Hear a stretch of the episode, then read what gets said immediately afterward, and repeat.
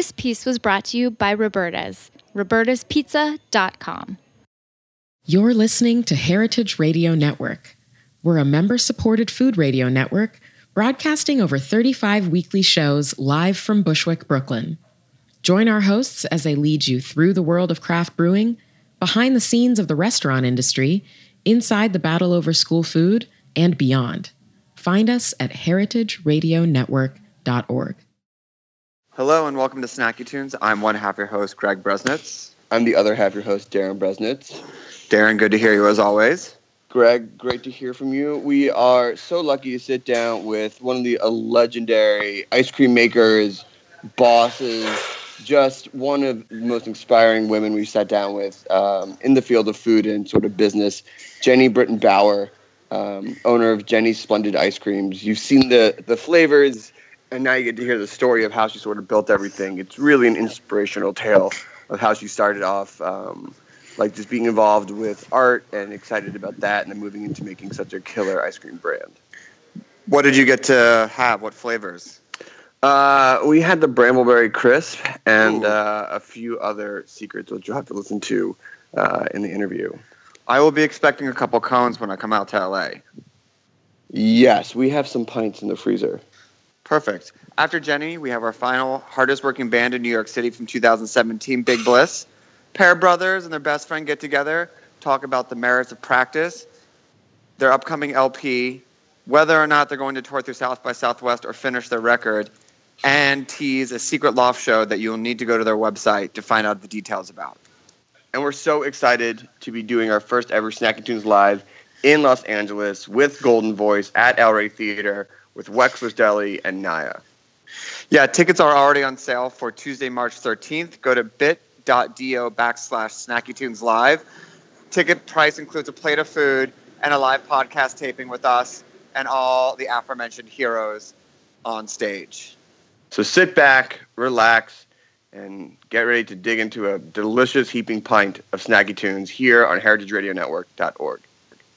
We talk about food, about music with musical dudes. Finger on the pulse, snacky tunes.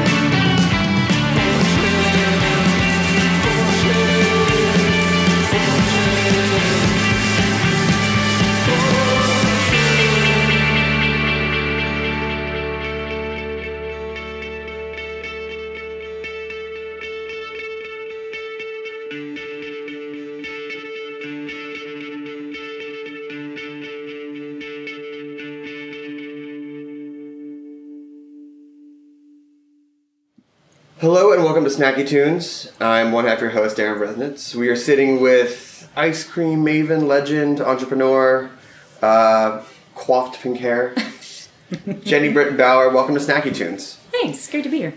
Um, you know, many kids were considered a dream to have their own ice cream store, to eat endless ice cream, to be like, sorry, mom, I have to eat this ice cream, uh, like you have now. But the in, in reading about you, the the irony is you did not really love ice cream growing up. Yeah, but the thing is, I um, Let me get in front of Let me it. just- Let me just get in front of, of the noise that's out there. Well, but no, I, I didn't. I mean, I, I eat ice cream every night. Um, it was before bed. And I grew up in the Midwest, which means we eat dessert before dinner. Sure. I mean, we eat cinnamon rolls as dinner rolls, right? I mean, I don't Right. know if you know that about like Peoria, Illinois, and that sort of middle of the country. Bread basket, sweet That's bread a- basket. So I had this hierarchy of desserts that was very like I mean I knew all, I knew exactly where every single you know dessert that I knew of sat in that hierarchy, and ice cream was at the bottom. It was you know it was it was um. But you had a sweet tooth. yeah, I mean, everybody I've ever met from the Midwest has a sweet tooth. Um, but it's, for me, it was what we ate to settle down. We Sure. would eat it with my grandmother's strawberry jam that she, she would grow the strawberries and Mm. make jam out of it. And we would eat, you know, some kind of fluffy vanilla ice cream. And I was a stirrer, I always stirred it. And we would eat it while we were watching Johnny Carson. I'm sorry, stir. You know, stir the ice cream and um, as it melts, I always love Oh, I'm a, it. Now I'm not, though. I've completely changed. I'm a, I'm a. I hate melted ice Yeah. cream. Um, yeah, now I'm the same. I don't like it either. I like So- I like to it to start out. Yeah, you know. grew up Midwest. Um, what was it like growing up there? Did you, you know, knowing the entrepreneurship that you wrote into, uh, lemonade stand, you know, craft services, paintings, things like that? Like, what did you do growing up? Was business always a part of your life? Well, it was because my one grandmother is an artist. Both Sure. my grandmothers are still alive. One of them is an artist and an art teacher, and she we would go over to Enid's house, and she would teach us how to make something. And it was always something, I mean, something out of nature or something. We'd pick weeds like cattail weeds, long grass, um, and dry them in the sun, dye them, and make baskets out of them. Um, and then when I would, or we like learn how to knit a sweater, like a Barbie sweater, like a um, small sweater.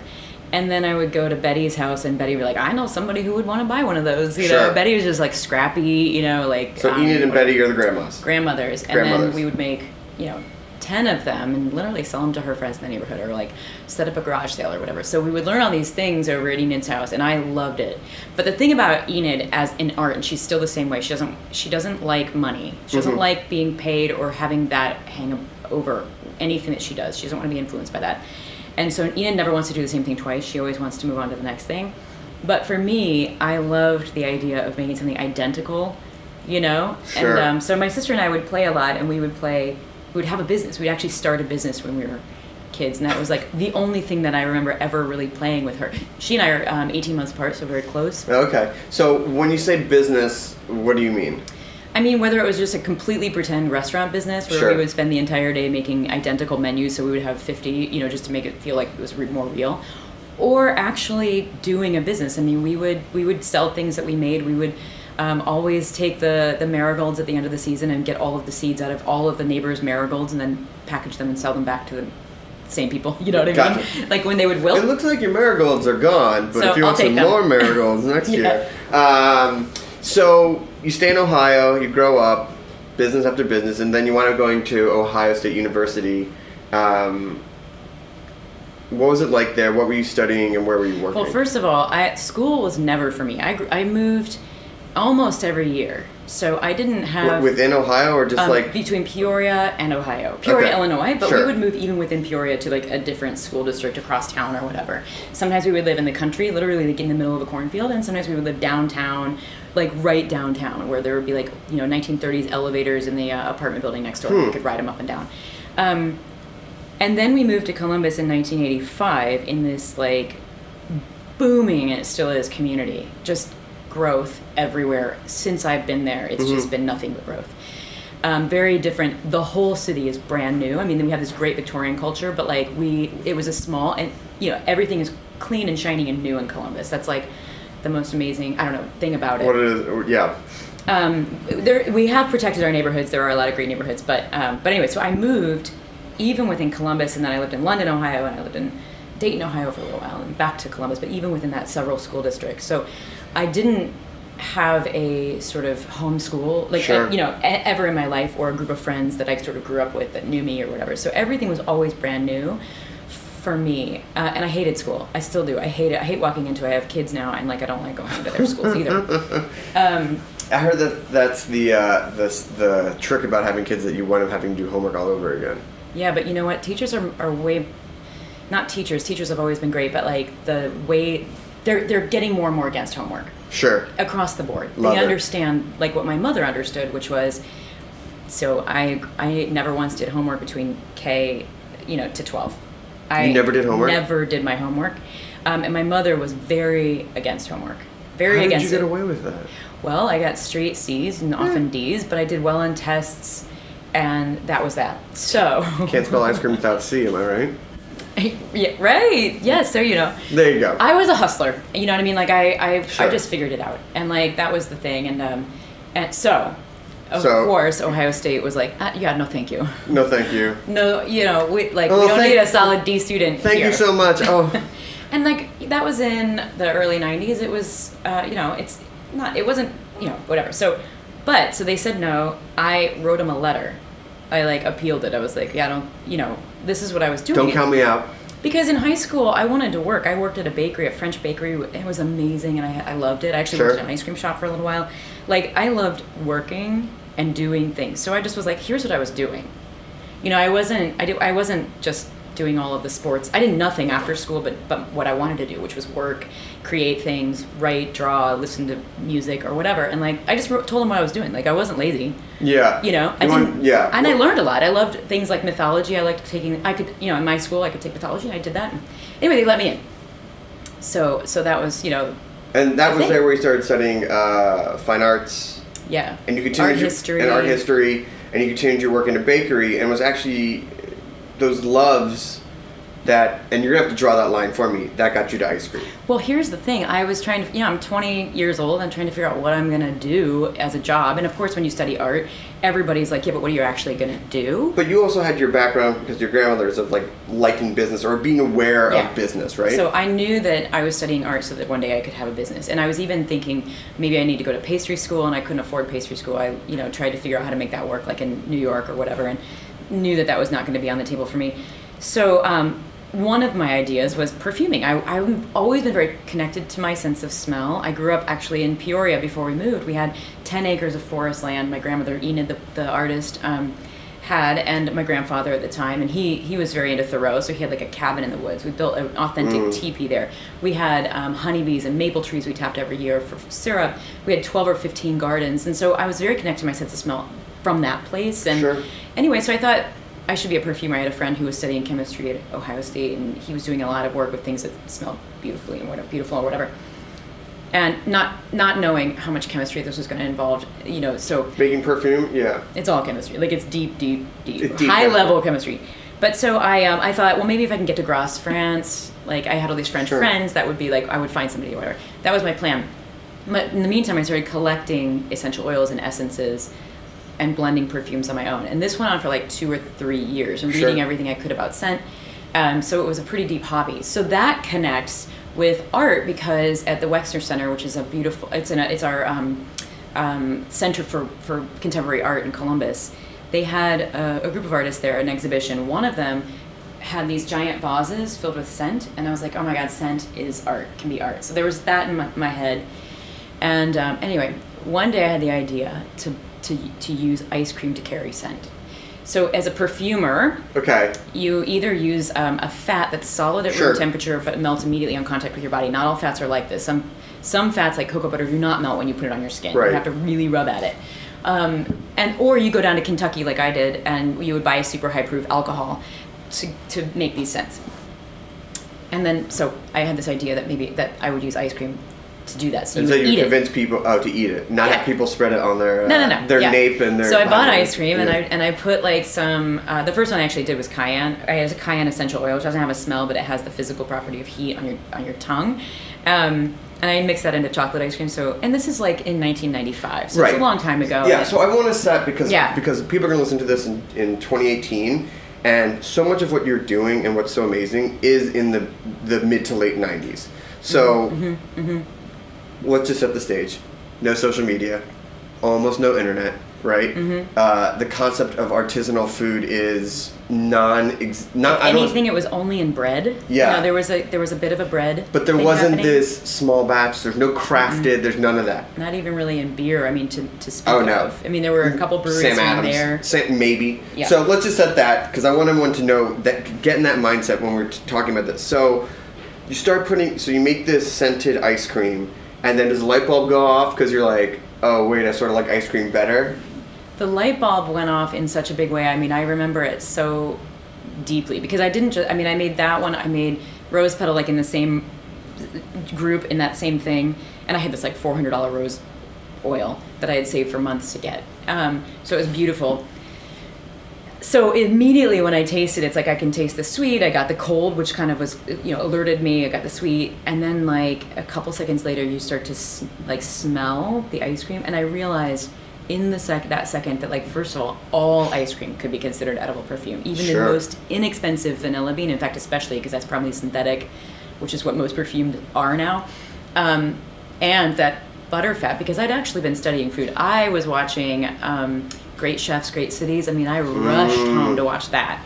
So I knew some about food. I loved that show. I really learned a lot, and that was back when like the the Food Network was just beginning. I mean, but what they had was not. I mean, when you think about food TV at the time, that was it was a totally PBS was sort of really Yeah. the bar, the high bar. PBS, like that was where you know that, and, and even like um, the Learning Channel was actually like the most boring shows about learning something. But sure, And so you would anyway. So I loved that. So I knew that butterfat was like a special fat, and I immediately realized that.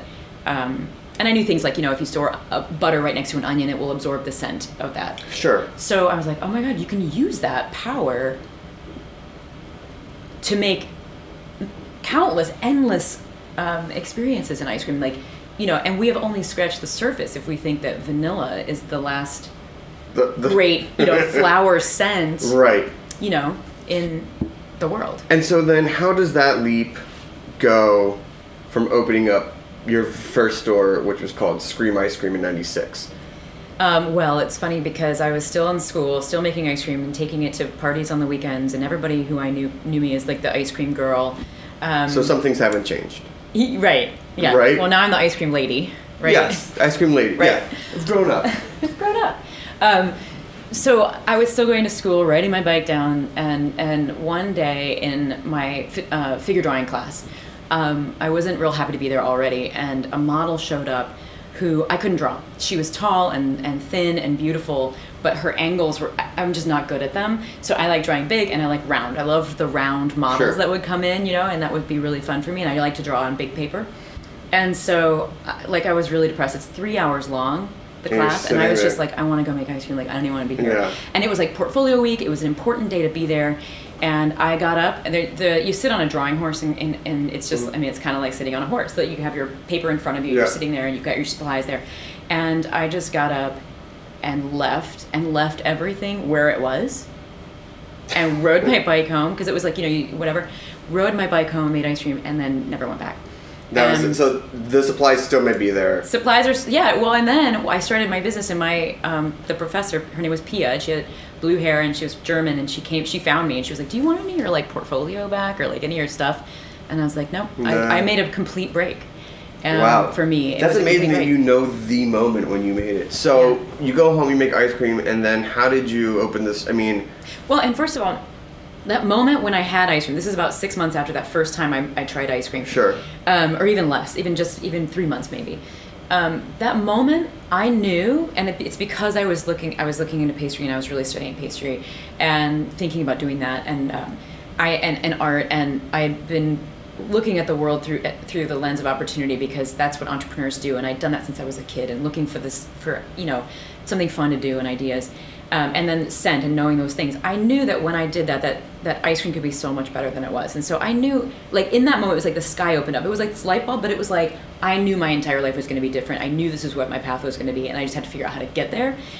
So that moment, which is extended in my mind now, but it was a really huge moment, and I never looked back from that second.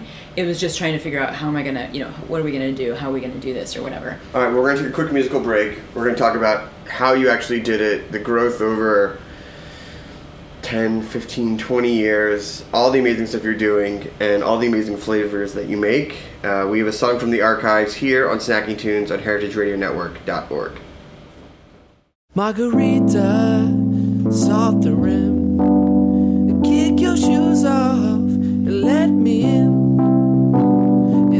Morning, when we're done, text your friends and maybe we can have some fun.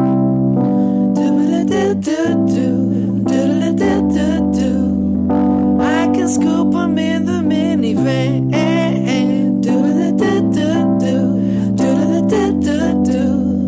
Today is play it perfect as long as I'm not working. One, two, three, four. Can hell yeah. Five, six, seven, eight, nine times on the way. One, two, three, four.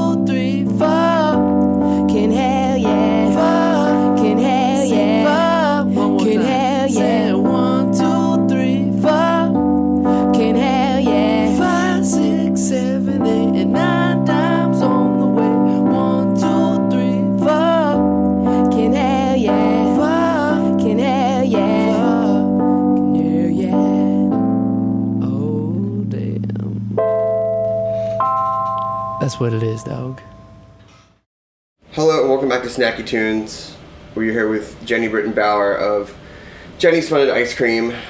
So the year is 1996. You have the entrepreneur inspiration from your grandparents. You have your love of design. You have your love of aroma and flavors through perfumery. You've made a mental break from your career as a painter. And now you're at home making ice cream. How do you take all of that and open up your first ice cream shop? Uh, well, we I'm I'm very lucky. I live in a community that has an indoor public market, and if it hadn't, and, and this is a really really important thing for me and for my story because I don't think that I could have done it without that. So, we're uh, the market is a place where you can get you know hundred square feet of space that's already plumbed with you know sinks for dishwashing, ready for food production. Um, you know, you put in a counter, you put in an ice cream machine or whatever, you know, an oven or whatever it is that you're doing, and you're in business, and you've got a million or two million people who are going to walk through that market every single year, um, and the rent is very low. I mean, compared to like that kind of foot traffic anywhere else in the country. And so I started hanging around the market. I mean, I was always hanging around the market anyway, but I really started to get to know people in the market and the, the management. And it took a long time to convince them that we sh- that they should let me in. Uh, and I had a friend who I was doing the business with, and so we were just like, we wrote this business plan, which was you know probably nothing of what it ought to be or whatever. You know, I don't even remember. I went to Henri Bendel, which is funny because I had no money back then. My family Yeah. didn't have money. I was working like I had zero dollars, but somehow the only person I don't know why I felt like I needed a suit.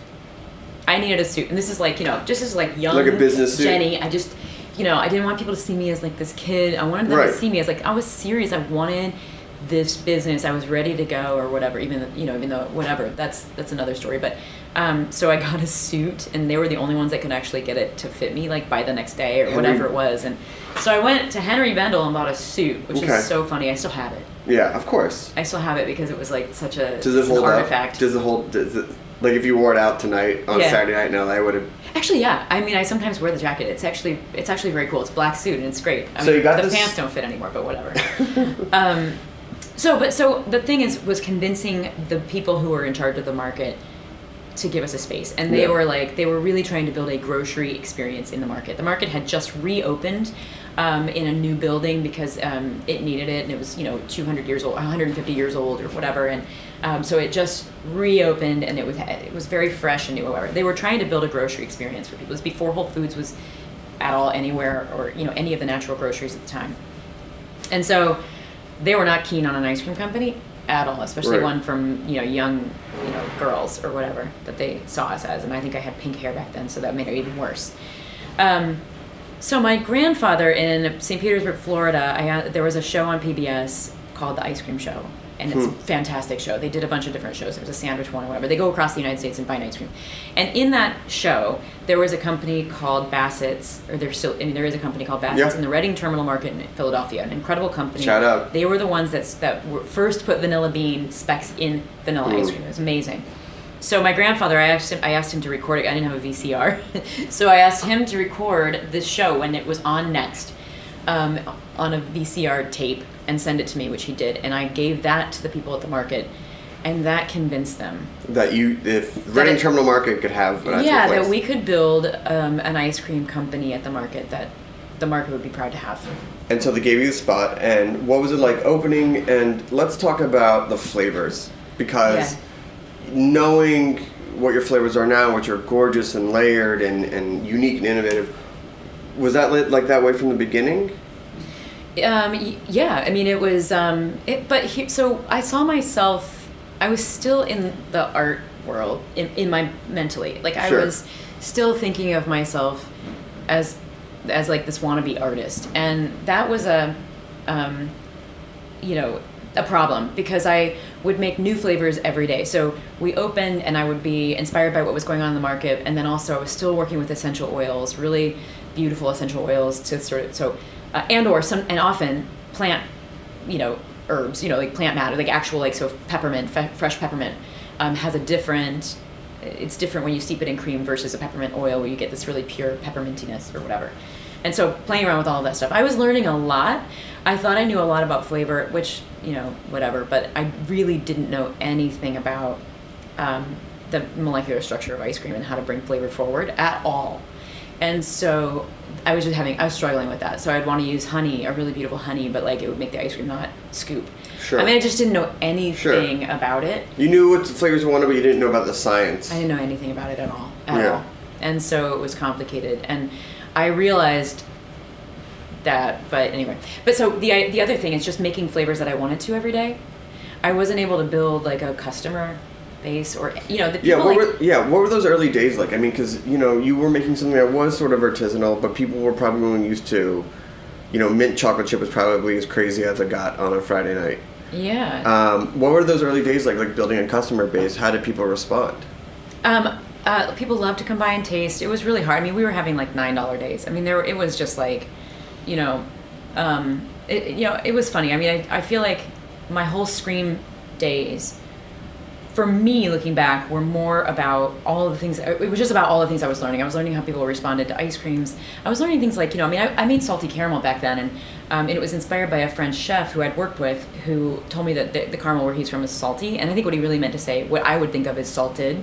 In America, all caramel is salted, or at least back then it was all. We Yeah. did not differentiate, differentiate between like a burnt sugar sauce and wa- just burnt sugar and water. Sure. Versus like a um, a cream caramel with salt, Salt. and vanilla. That's like what all American Right, but you is. heard salty, so you were So. I was like, oh, it's like Scandinavian licorice over there. So for me, what it was, here's what I would do. I mean, I, I didn't have the money to travel. I hadn't done any travel, virtually any. I mean, I spent some time in Puerto Rico, and and that was it. Um, so I would go to the library and like read about things, and then I would make ice creams inspired by that too. And so I would be at the library reading about Tokyo, and I would come back and re- and make some kind of flavor that, or go to the Tokyo, you know, the, the Japanese grocery store and like Right. flavor that was inspired by salted actually plum. not Tokyo, Right. but what was available in the library Sure. in Columbus, Ohio, that told me about Tokyo, which was actually a sort of interesting perspective too, and whatever. But the but the but the bigger thing is that I never had flavors that you could rely on. So if you fell in love with salty caramel, as everyone did, and you brought ten friends back the next day, like I wouldn't have it.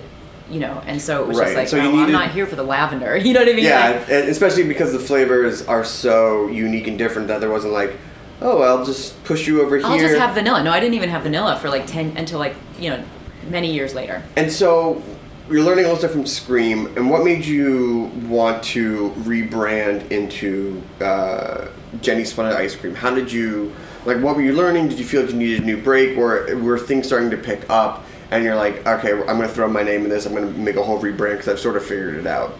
Um, you know, I my business partner at the time wasn't interested in the business at all. I spent every single day there making ice cream. I was there 10 or 12 hours a day. I had one day off.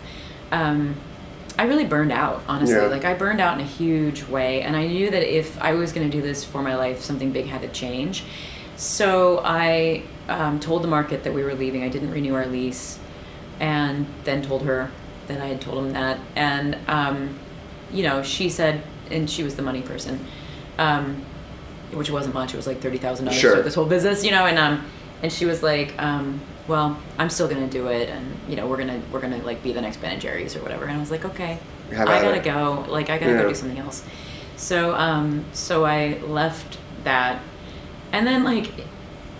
I don't know, maybe within a few months, it was like I couldn't go anywhere in Columbus without people telling me, like, when are you going to be back into business? Like, I need Right. this for you know, like, the market was getting a ton of calls.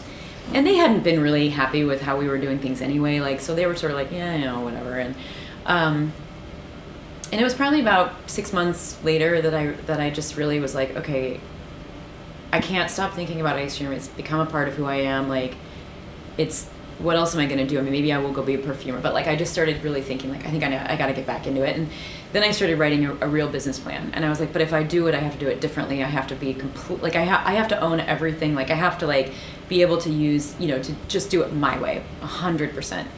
And um so I started writing a business plan, and again, just my family has no money. I have no way to get money. You know, I don't think I'm going to get a loan from the bank because I've made in, at Scream I made six hundred and thirty-eight dollars a month. That was what I took home to live off of Wow. for four years.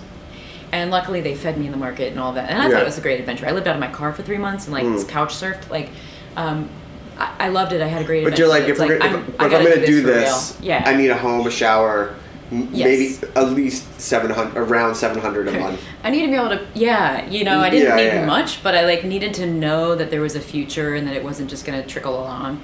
So that was when I started writing a new business plan. And, you know, back in 1996, well, now we're in 2000, Yeah. um, you know, whatever, everything, was just very different. Like, you know, you still had to go to like the library to find like, Yeah, a you couldn't go on the internet. You couldn't be like uh, business business plan, ice cream. Well, yeah. Well, you know, I did actually like use the um, SBA. They had a great web. I mean, at the time, a great website. But you know, I've heard nothing but amazing things before, like Yeah. pre-internet, that they were really the people. Yeah, and you, Um, could, you could go online to the SBA and get a download of their I'll. I'll say this: another famous ice cream shop, Ben and Jerry's, actually talks about using all that, and that's how they got their start as well. That's funny, but I mean, I, I think there's a lot of businesses, yeah, because they were fantastic, and their business planning um, outline is what I used, and it was great. And I just got it off their website, even in like you know 2000.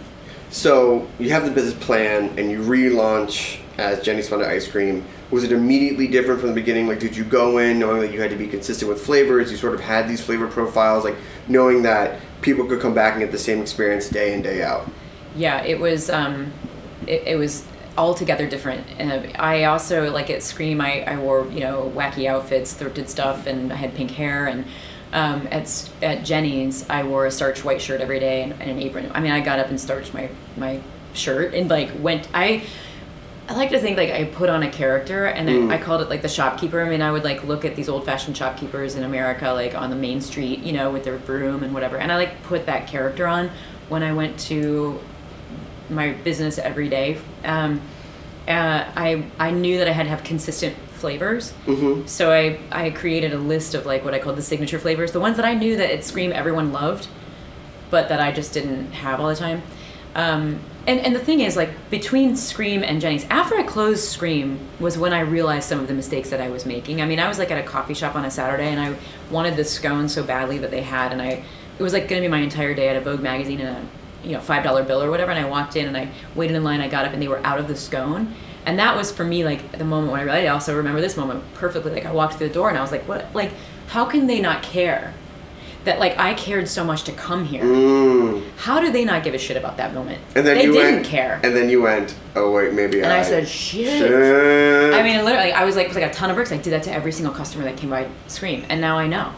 And that moment was like, okay, that was really what jump started. the Right, because like, I you knew how to solve that problem. bad day, and all you want is that, Yeah. like salt caramel or lavender, very very crisp, These- these- like, yeah, and then you go there and you're like, oh, you don't have it. You go, well, thanks, thanks for nothing. And then on top of it, it's like, yeah, because I'm an ice cream artiste and I do things. I mean, it's like, well, Mm. fuck you, you know, whatever. Like, really? I mean, but back back then, that time, I mean, was the idea, and you being like an artist down to earth, where you're like, I'm an artist, I can't do this, or and Sort but, of. But by the time you got to Jeni's, you're like, maybe this is also the bit. Like, yes, I'm an artist, but there's also the business. I was, um, yeah, I mean, it's Scream. It's not that I didn't care. I thought that's what people wanted. Like, I thought that would be like really cool. Like, Oh, they know, don't have it. They don't have. yeah, they yeah, don't have they don't have what. I came here for. Like, so I can just change my idea. So no, um, but so yeah, so at Jeni's, I and, and and by the way too, like I love service so much. So I come from a service perspective. Even at Scream with that sort of annoying artist thing that I did, I still thought for whatever reason that it was like a nice thing. Like, um, so I don't, you know, so I got service in a different way that moment when I thought of that, and also of course business and entrepreneurship. And I was like, oh my god, I can't believe that it didn't occur to me you know that that's not that's not why I go anywhere. And if I do nothing but what I expect from businesses, that's all I have to do, right? And when have I ever thought oh, I'm going to go and see what this person's doing today? Yeah. Like, no, it's like no, you want to go you had a somewhere because you know what you're gonna get. So at what point, once you open Jeni's, you have the flavors down, you have the new business approach. Did you realize that this was gonna work? This was gonna be something special. Um, so I the day we opened was was um, a special day in Columbus too because it's a, the Michigan game Saturday, which no one's out in Columbus on the streets, or it seems like that because Ohio State Buckeyes play Michigan and it's their, their rival and whatever, and like everyone's glued to the TV and their guacamole and it's awesome and like whatever party they're at. So we were like, it's actually a great day to open because we'll be able to like take a soft sort of opening. Uh, but actually, we were slammed the whole day, and it was like word traveled. I don't know. I don't understand it, but we yeah. So slammed. how did word travel? Because again, let's paint, like- let's paint the scenes. Early 2000s, light internet, Mm-hmm. uh, no no social media. Like you know, you had taken time off, but were people just So back then, you would. I mean, I I would like um, hand out when I when I so back in. 20 well I, I won't go into that story this whole different thing but i would literally hand out cards like i would design cards and i would stand in the market and hand out cards um, so when i knew like i had an ice cream party in 2001 to just to say i'm getting back in and i just stood in the market and gave out cards. And the same thing happened when we were going to open jeni's. We knew it a couple days before and i would stand in the market and hand out cards like we're going to be here. Um, eh, you know i even i sometimes would put up i would design or draw some like poster go to Kinko's and print it out and then color it with markers and then then post it on the street you know posts or whatever. So um, so people knew and uh, and i was floored at the response that we ended up getting and it was just that like you know I mean, tell people you're going to be here and you'll be there. Now, you know, I just want to bring this up to the present because we could spend another Yeah. hour about. we got like 20 more years still I mean, the growth, the businesses, the James Beard Award for the cookbook. Um, you know, the fact that you have redefined what it means to be a small business, to be an entrepreneur, and so I want to ask. Sort of about that last part, what it means to be an icon and a role model for other people starting their businesses, um, and what advice you would give them, and sort of like what is the one or two things that stand in your mind in this whole journey from when you built the business, from when you opened the first store to where you are now? So I think of um, I think of the entrepreneur founder role as a very clear and specific role to me. And I haven't really studied business very much other than what I've done, going from art to science to business and understanding what I know about our business. But um, but but I think of the um, that founder role to be the one who like knows what we're doing, right? So my my job has been to learn everything there is to learn about ice cream to create a vision of what's possible in ice cream, which turns out like it's an amazing. What they're doing in ice cream right now is nothing about you know compared to what could be done, right? I mean, you can use milk protein, which is what we're doing, to make to build body and texture in ice creams. More like a cheesemaker is making cheese. There's a lot we can do in ice cream to bring out flavor but but it's all about actually body and texture of the ice creams and that's this whole science project that's amazing. Um, and it's so complex and it's and it involves moving milk I mean, like, I just like, why didn't I go into coffee where I could just like buy coffee beans and have dry coffee beans Buy shipped? coffee, I'm, roast them, grind them, Add water. 'em, I'm done. yeah. But now, But milk, you know, first you have to get all of uh, the the good farms into one 10,000 gallon tanker truck. You have to fill that up with the good milk. Well, nobody wants you to do that, right? Because then they have to sell some of the good milk and with the, the bad milk, right? You can't use up. It's so you can't use up all of that milk. so you're the like dairies the, are uh, not going to work with you. You've also gotten in the commodities business as well. it's it, I'm just you know dairy is just like the I don't know it's the final frontier on the farm the good food movement or whatever I don't know how we're gonna anyway it's complex so the founder role Yeah. is all about knowing everything there is to know about that and the details of ice cream for me but for somebody else it's something else. Um, and then there's business that takes place all around there but there's also so many other things too. So surrounding yourself with people who are like amazing and know their stuff or whatever is the thing. So then that's my sort of that's what i that for me feels like what I'm leading if I'm leading anything is to like help people understand how important it is that they know everything that they don't you know try to spend too much time working on their the businessy kind of stuff because you bring in people who know about that stuff so you go really deep into what it is that you're here to do and then also understand people and how that works and I think that takes that sort of street level entrepreneurship Which you can thank your grandmas for. yeah. But like I also spent 10 years making ice cream and serving ice cream, right? Before I ever went anywhere else. And like that knowledge that I have from doing that and how people react to flavor is what I base everything on. It's also like what I've learned about seasonality and all that stuff from the market. People don't, you know, are unwilling to put that time in now, I think sometimes and they they want I think you so know? too because um, if you look at your journey and the way that you look at it is like, yeah, you were there on the front lines building the business by literally scooping it and washing floors and things like that. But then it switches to at some point being more of like the entrepreneur, more of like the the big eye picture. But you don't seem to understand how to really be like successfully if you don't put your time in at the counter or Yeah. at, on the front lines. And the whole time I thought, you know, this we can be we are going to set the standard of American ice cream. Like I never once thought we were going to be a small mom and pop ice cream shop Sure. the whole life, my whole life.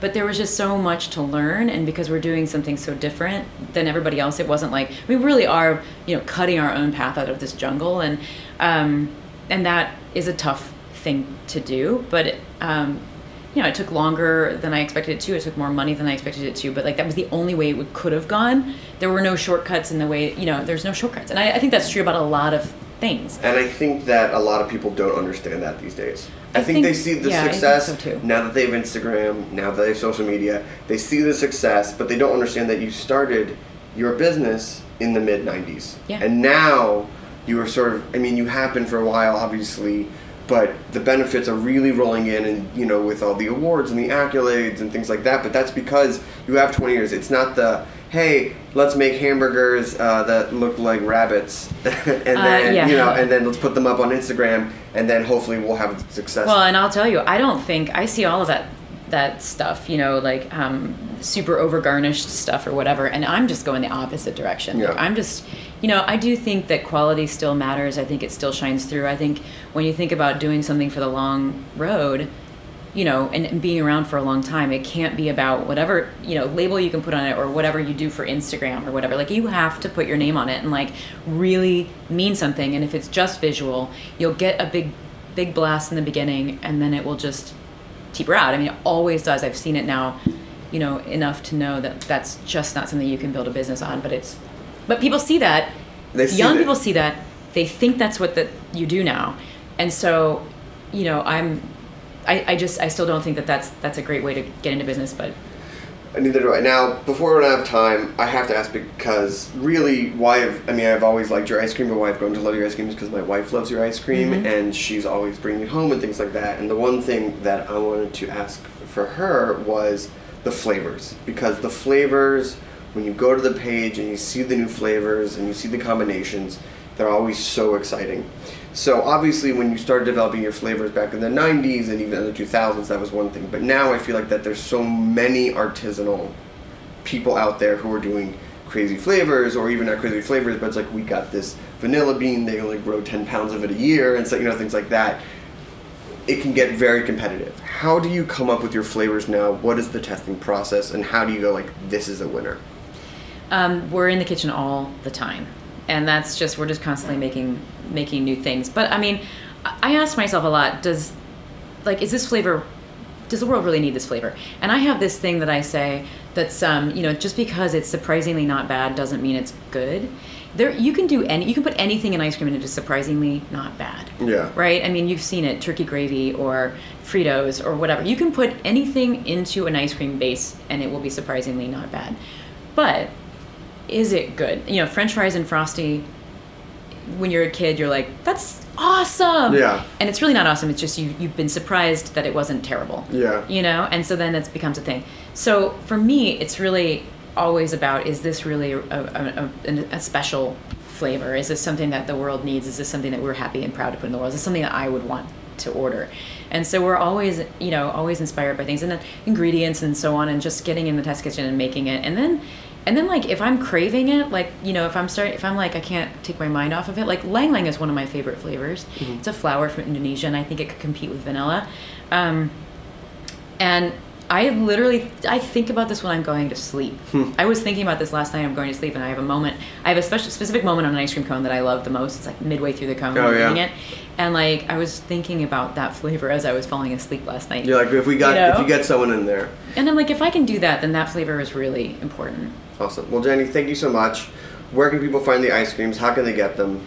Well, we have um, shops in eight wonderful cities across the United States, including right here in LA. Thank um, you. But also Jeni's.com. We ship it all over the country, wherever you're at, and Awesome. we'll be there. And where can people find you on Instagram, social media, things like that? Well, that? Jeni Britton Bauer. Um, I have mine, and then Jeni's Ice Creams with an S is our is our other one, and there you go. Awesome. Well, thank you so much.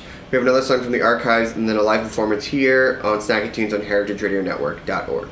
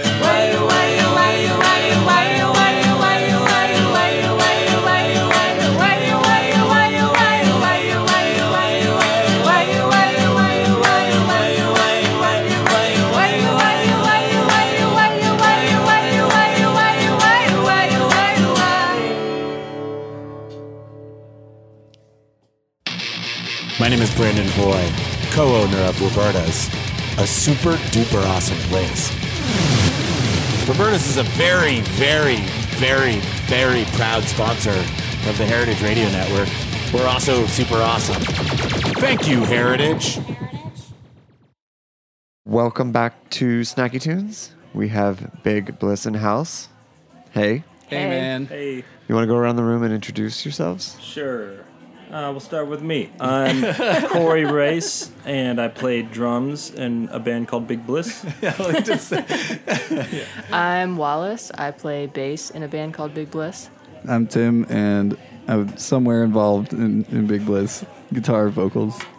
And just in case you missed it, Big Bliss is in is in studio. We are all Big Bliss We're all here. aren't we? Aren't we all? Aren't we all Big Bliss? Everybody's Big Everybody's Bliss together. Bliss. That's kind of that's kind of what we're going for, man. Yeah. We want everybody to be involved. You know, Um, that'd be great. because people can't see the two of you. They might not realize that you're brothers. Yeah.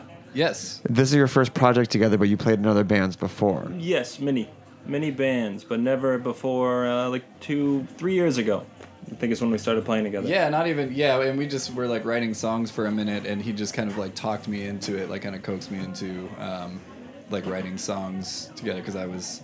I, I had been playing. I had been playing in bands for a while, and then stopped for a couple years. Like when I moved to New York, and Corey played in a bunch of bands. But yeah, I think you know between the two of us, we've been playing like uh, you know like 25 years or so together. Yeah. or, like like you know in separate bands, and never never did it together. So Mm-hmm. yeah, this is the first one. And what was it that you couldn't find in other projects that you had to bring your brother in? Um, oh, that that's a unanswerable one, really. But but uh, I'll do my best. Um, well, I I feel that I I could be more involved in the process, um, even though I suppose I was in other bands. But just since we were related, you know, it was felt like I wasn't just the drummer. Like I was actually a co-songwriter in this project. I mean, other projects I ran before, you know, that was supposed to be the deal, but that didn't end up being the case, you know. So just if you're in a band with a family member, you know, it's either like have say, insane yeah. competition or or you cooperate really well. And for the most part, as far as music related stuff goes, I think we do cooperate pretty well. My, I mean, uh, sorry, just to add to that, I think it's important that uh, I don't know, uh, Corey and I. I, I kind of grew up listening to like better music than I normally would because of Corey kind of putting it on, you know, while I was playing like Nintendo 64 or whatever, you know. Nothing Uh, that though. no, no, it was great. I mean, GoldenEye rules. Um, but uh, yeah, uh, but we have we have a lot of like similar influences. So like you know when we like said we wanted to like kind of take cues from like you know late '70s, early '80s post punk, you know, punk and stuff, and uh, take it in that direction. It just kind of clicked, you know. So yeah, it's interesting. Most bands are all pulling from different reference points because they just grew up with different things. So, Mm-hmm. Yeah. ho- how would you feel that? Is there any disparity between what you listen to and versus what you listen to, or was it you were just kind of listening to the same thing and that actually gives you a much more focus and you're not kind of softening it because you have the same I- I- reference point? I think it was close enough. I mean, obviously, we don't have exactly the same music taste, but um, we were pretty much coming from such a similar place that you know it, it was pretty focused on on what we wanted. You know, I mean, we wrote a ton of songs like right away, but two out of the maybe ten we wrote a, we wrote we still play. You know, uh, and it ended up being keepers. So th- there wasn't a lot of that. Bands I've been in before, I feel it's a lot of like translating for the other members, like like what you want to do, and you have to give them a playlist and stuff. And there's nothing wrong with that. But with us, it was just it was just kind of just straight, you know. Wallace, you're you're nodding. Did Wa- you get, Wallace had did to you- get a playlist. I got a What, playlist. what was on the playlist, and how did you get Um, involved with the brothers? So I played in a band prior to this that was like Americana, and Tim happened to be at one of our shows, and we just got to chatting, and he was like, "Oh, I play with my brother, but we need a bass player," and I was like, "Oh well," because in this past band I played guitar, and I was like, "Oh, I also play bass." Um, and he was like, "Oh, well, do you want to play with us? Like, this is the kind of music we play." And then I was like, "Well, I'm not as familiar." And he was like, "Okay, here's a list of everything Who was who was on? Just like a, a, a um, few. That's it was like Joy Division, New Order. Um, maybe The Cure was on there. yeah, for I sure. can't really remember. Uh, And then a lot sure. of like, actually, I feel like a lot of like more local bands, like you put. Um, Probably put Pill on there. Yeah. Probably Former put, uh, Snacky Tune guest. Yeah, yeah, Yeah. great band. They're great. Um, so yeah, he was like, just listen to Maybe this and Punk. start playing with a pick. Yeah, yeah. well, yeah, but the the, it, the funny part about that was that um, well, I I met her at a show, but then I recorded her band's uh, her previous band's EP. And just it was like while we were talking in the studio or something, like you brought up that you'd played bass in high school. And and Oh, like yeah, and like you it. know like her previous band Young Tides was this this like great uh, like Americana quartet thing like beautiful songwriting and stuff and I was really stoked on it but for some reason I was just like I think you'll like make sense in this like post punk band we're trying to do you know like I, you know or just like louder rock band and I've never heard you play bass and I don't know something but we like talked her into it and we were like yeah don't worry we're gonna play like you know, one show a month, maybe at the most. You know, it's just gonna be like a casual recording yeah, project. It was like we'll and- practice like once every two yeah, weeks. which Psych. that has changed severely since since then. But we tricked her into it somehow. I don't know. when family works, you almost don't even need to have communication. You just kind of look at each other. You're just kind of coming from the same place. Um, how do you bring in a third member? Have you picked up on the the language as well? like playing with the two of them. Right. Just I mean, you essentially like when you you know you're raised by the same parents. Um, you kind of come from a similar work ethic. It, a lot of the rules or the translations you talked about doesn't need to be translated. So, are you done being translated too? Or Yes. For, I mean, I think so. I mean, there's some cases I think I do, but like I grew up with two older brothers, so I'm used to being around stinky boys. and no offense. Um, so it was really easy for me to like settle in like comfortably, I think. Can we hear a song? Yes. Yes. Yeah, this one is uh, this one's called Surface, and uh, it is going to be on our upcoming LP that we are currently working on. Cool. Well, here we go live on Snacky Tunes.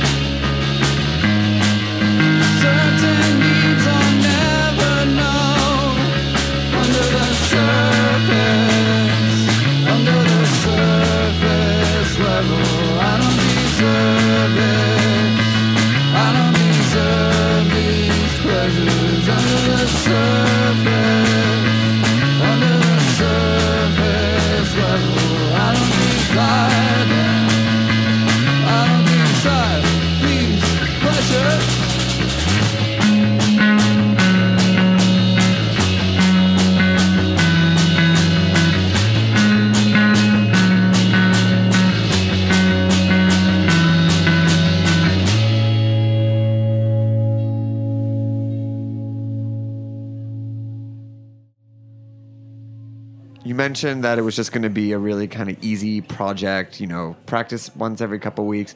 But you were named one of the hardest working bands in New York City, and I think it's like Yeah. 150 shows, five tours in the last couple years. Yeah, last like it like from when we started playing, it's yeah, it's just like a little over two years. Well, no, it's about a year and a half from that count, you know. But Mm-hmm. but we're also just kind of ballparking. We think there's probably more. It's like you know, Yeah.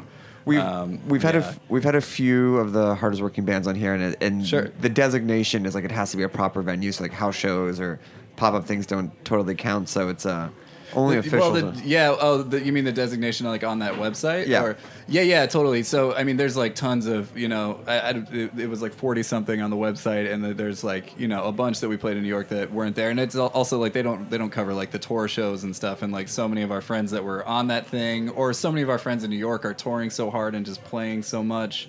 And the thing about every show, at least for us, is that there's like there's a practice before the show, you know, so that's like it's it's kind of like a two night involvement, you know. Um, and there's also like writing practices and stuff in between that, so we see each other a lot, and I'm glad glad we get along and like each other.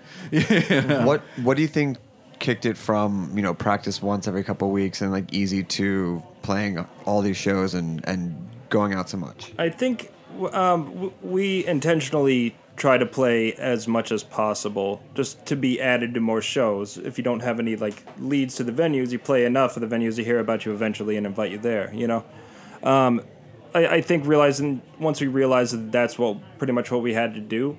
You know, and it, we wanted to do it too. You know, it's just we wanted to play as much as possible. It was a casual thing, but I was in I was in two bands when we started, and that band broke up, so I had more time. Um, and it was just that there, there were venues we wanted to play at that probably weren't going to have us yet because we were brand new. So we played as many shows as possible to be able to play those venues. You know? What, what were the venues?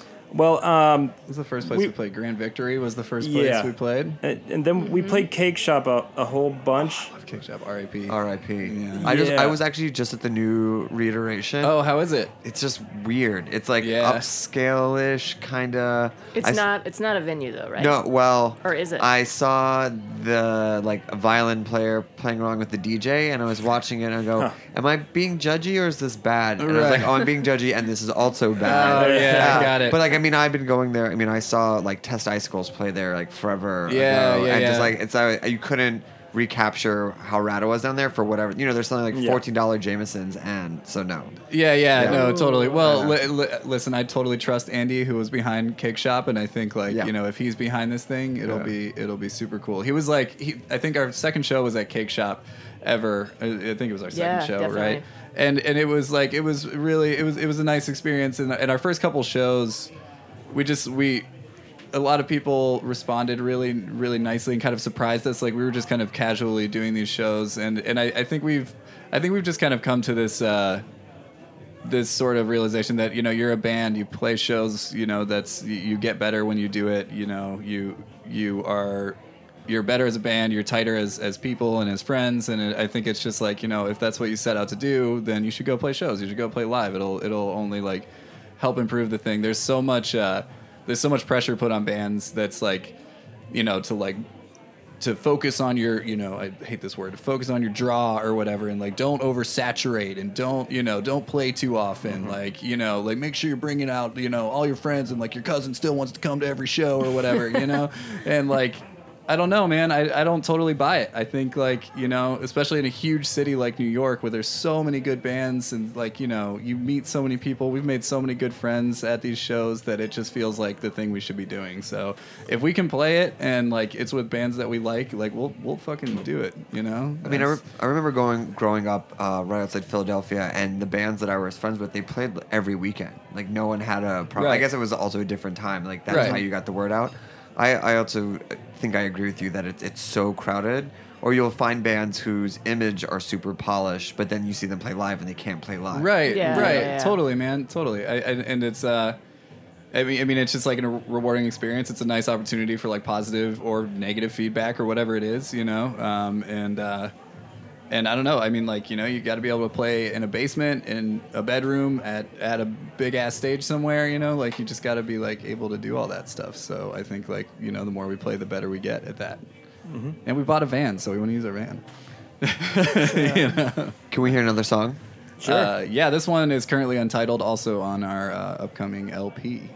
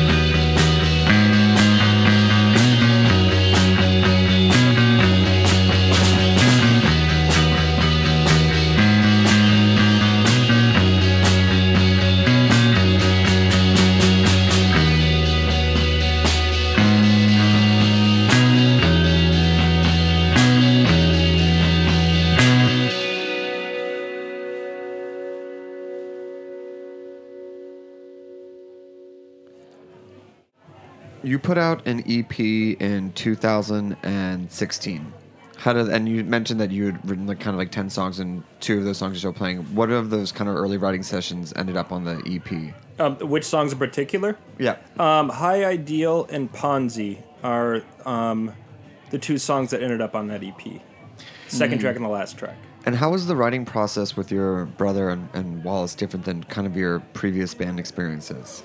Um, I, it's it's hard. That's hard to describe. I, I felt we had more of an idea in the writing process. We had, um, more of an idea in the beginning of what we wanted before we even had a lot of experience, you know, or, or a catalog, or, you know, songs with each other. Um, what it does have in common is the, all those bands were around for a bit, you know, and we got comfortable with each other, and, and everything was kind of streamlined. And I, I feel like we're already at that at that process, you know. It changed a little bit when Wallace was actually included in the writing because it was T- Tim and I probably wrote like ten throwaway songs. We kept like two, you know.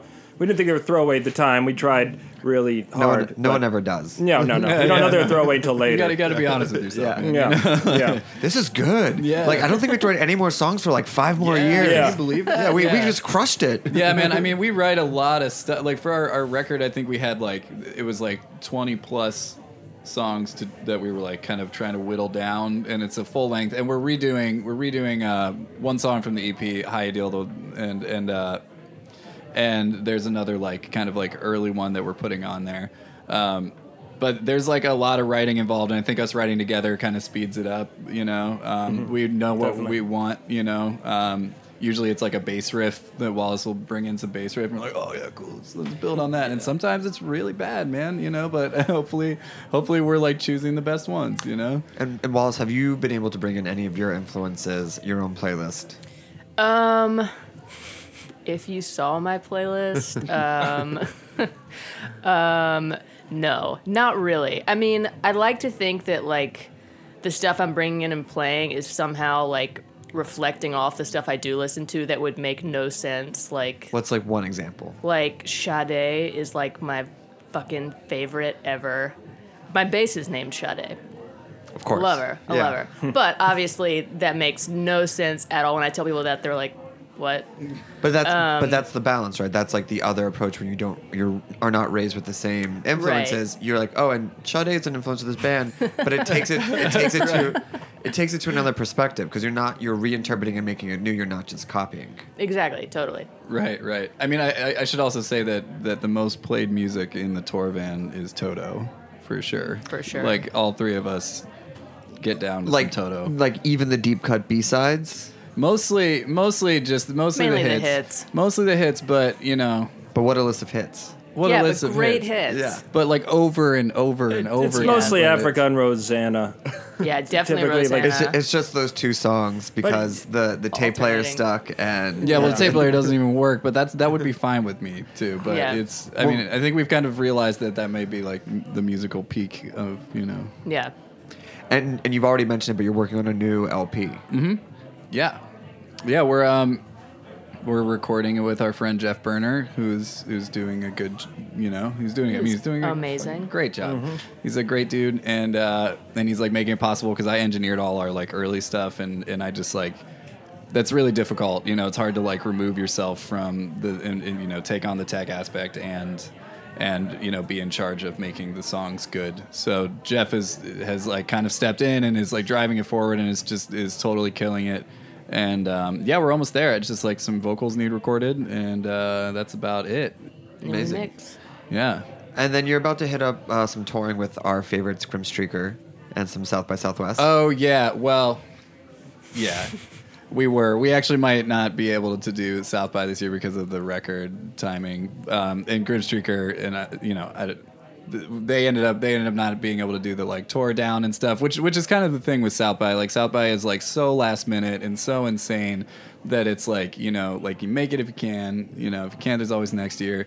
Um, but like the record is taking a little longer. We just we might have to make a choice between like prioritizing, you know, getting the record done the way we want it done versus you know going down to South by this year because we're going to tour a bunch this year also, and uh, you know I'm sure we'll be down in Austin and hopefully we can pull Grim Streaker out because they would be a fun band to tour with. I think. You know? That'd be awesome. Well, we want to make sure we have time for one more song, but where can people find you, hear your EP, see one of your millions of shows? oh yeah. Uh, so uh, well, I, I mean, we're on Spotify and and Bandcamp and all that stuff. Uh, we're playing, a, a, yeah, a whole bunch of shows. By the time this goes up, I'm sure there will be some shows in, in March and April and stuff. There's there's kind of a, like a loft party we're planning that you know you'll Mhm. have more details about. April 14th. April 14th. That'll be real good. Not Um, dropping any hints. yeah, yeah. you should come to that show. It'll be fun. Um, yeah, so you can find us on all the like you know the normal spots, and uh, and we just put out a seven inch that should be in like shops around Brooklyn and stuff pretty soon, uh, so that you can pick those up there or at our shows. Great. Well, thanks for listening to another episode of Snacky Tunes. We'll be back next week with an all new one. What is the name of the last song you're going to play for us? Uh, this one is High Ideal. This was one of the like early songs we wrote, and it's like it's kind of uh, it's changed in you know different iterations, and we're also playing more of a stripped down thing for this. So you're not you, you know there's some elements um, there's some elements in these in the recordings that you would hear um, otherwise. Uh, but yeah, this is an example one. This one's going to be on our LP also. Um, kind of like re, you know taking another swing at it, see see what we get out of it. But yeah, this one's called a High Ideal. Final question. If you could be any food or dish that represents Big Bliss, what would it be? Ooh, food that represents big bliss. Oh man. I mean, do we each get an answer? Uh, yes. Okay. You're Um, you're all individuals. I'm not trying to be cliche, but it would be pizza, 100% for me. Perfect. It would be pizza for you? Yeah, for sure. I'm gonna go with cereal. I would do it. Really? Yeah, like a good bowl of cereal though, like I thought you real hate cold cereal. milk. What? Who told me they? I thought you. One of you told me you hated cereal because I you think ate you it got too it. much a long time ago. Oh well, that doesn't mean I hate the concept of cereal. Oh. I, I still love cereal in its Okay. existence in the world. I thought you'd say Cheez-Its. Oh shit, Jesus. Um, it's like a bowl of fruit. I think, like a sort assorted fruit. Like you know, sometimes there's a lot of pineapple in it. Sometimes there's grapes. You know. I think The Corey more pineapple means- in it, the better though, because that's always the best like element of a fruit mm-hmm. bowl. It's like Yeah, you know, yeah. the pineapple gets. We're pulled trying to out put as before anything exotic much else. fruit. pineapple in there mm-hmm. as much as possible. But you know. Perfect. All right, Okay. cool. Take us out.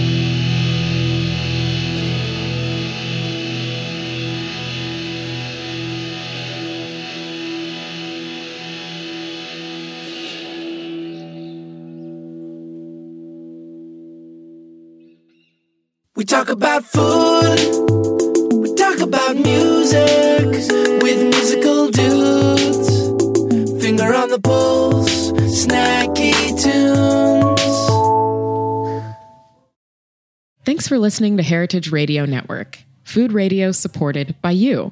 For our freshest content and to hear about exclusive events, subscribe to our newsletter. Enter your email at the bottom of our website, heritageradionetwork.org. Connect with us on Facebook, Instagram, and Twitter at heritage underscore radio. Heritage Radio Network is a nonprofit organization driving conversations to make the world a better, fairer, more delicious place. And we couldn't do it without support from listeners like you. Want to be a part of the food world's most innovative community? Rate the shows you like, tell your friends, and please join our community by becoming a member. Just click on the beating heart at the top right of our homepage. Thanks for listening. Ever wonder what kind of podcast Julia Child would have made? Probably would have been one where she introduced you to all of her latest discoveries and favorite people. And that's exactly the tradition we're following on Inside Julia's Kitchen, the podcast of the Julia Child Foundation for Gastronomy and the Culinary Arts. Join me, Todd Schulkin, your host, and the Foundation's executive director, as I bring you inside the Foundation's world to meet the bright lights of today's food universe, just as Julia used to do from her own famous kitchen. New episodes air on Heritage Radio Network Wednesdays at noon Eastern. Listen in.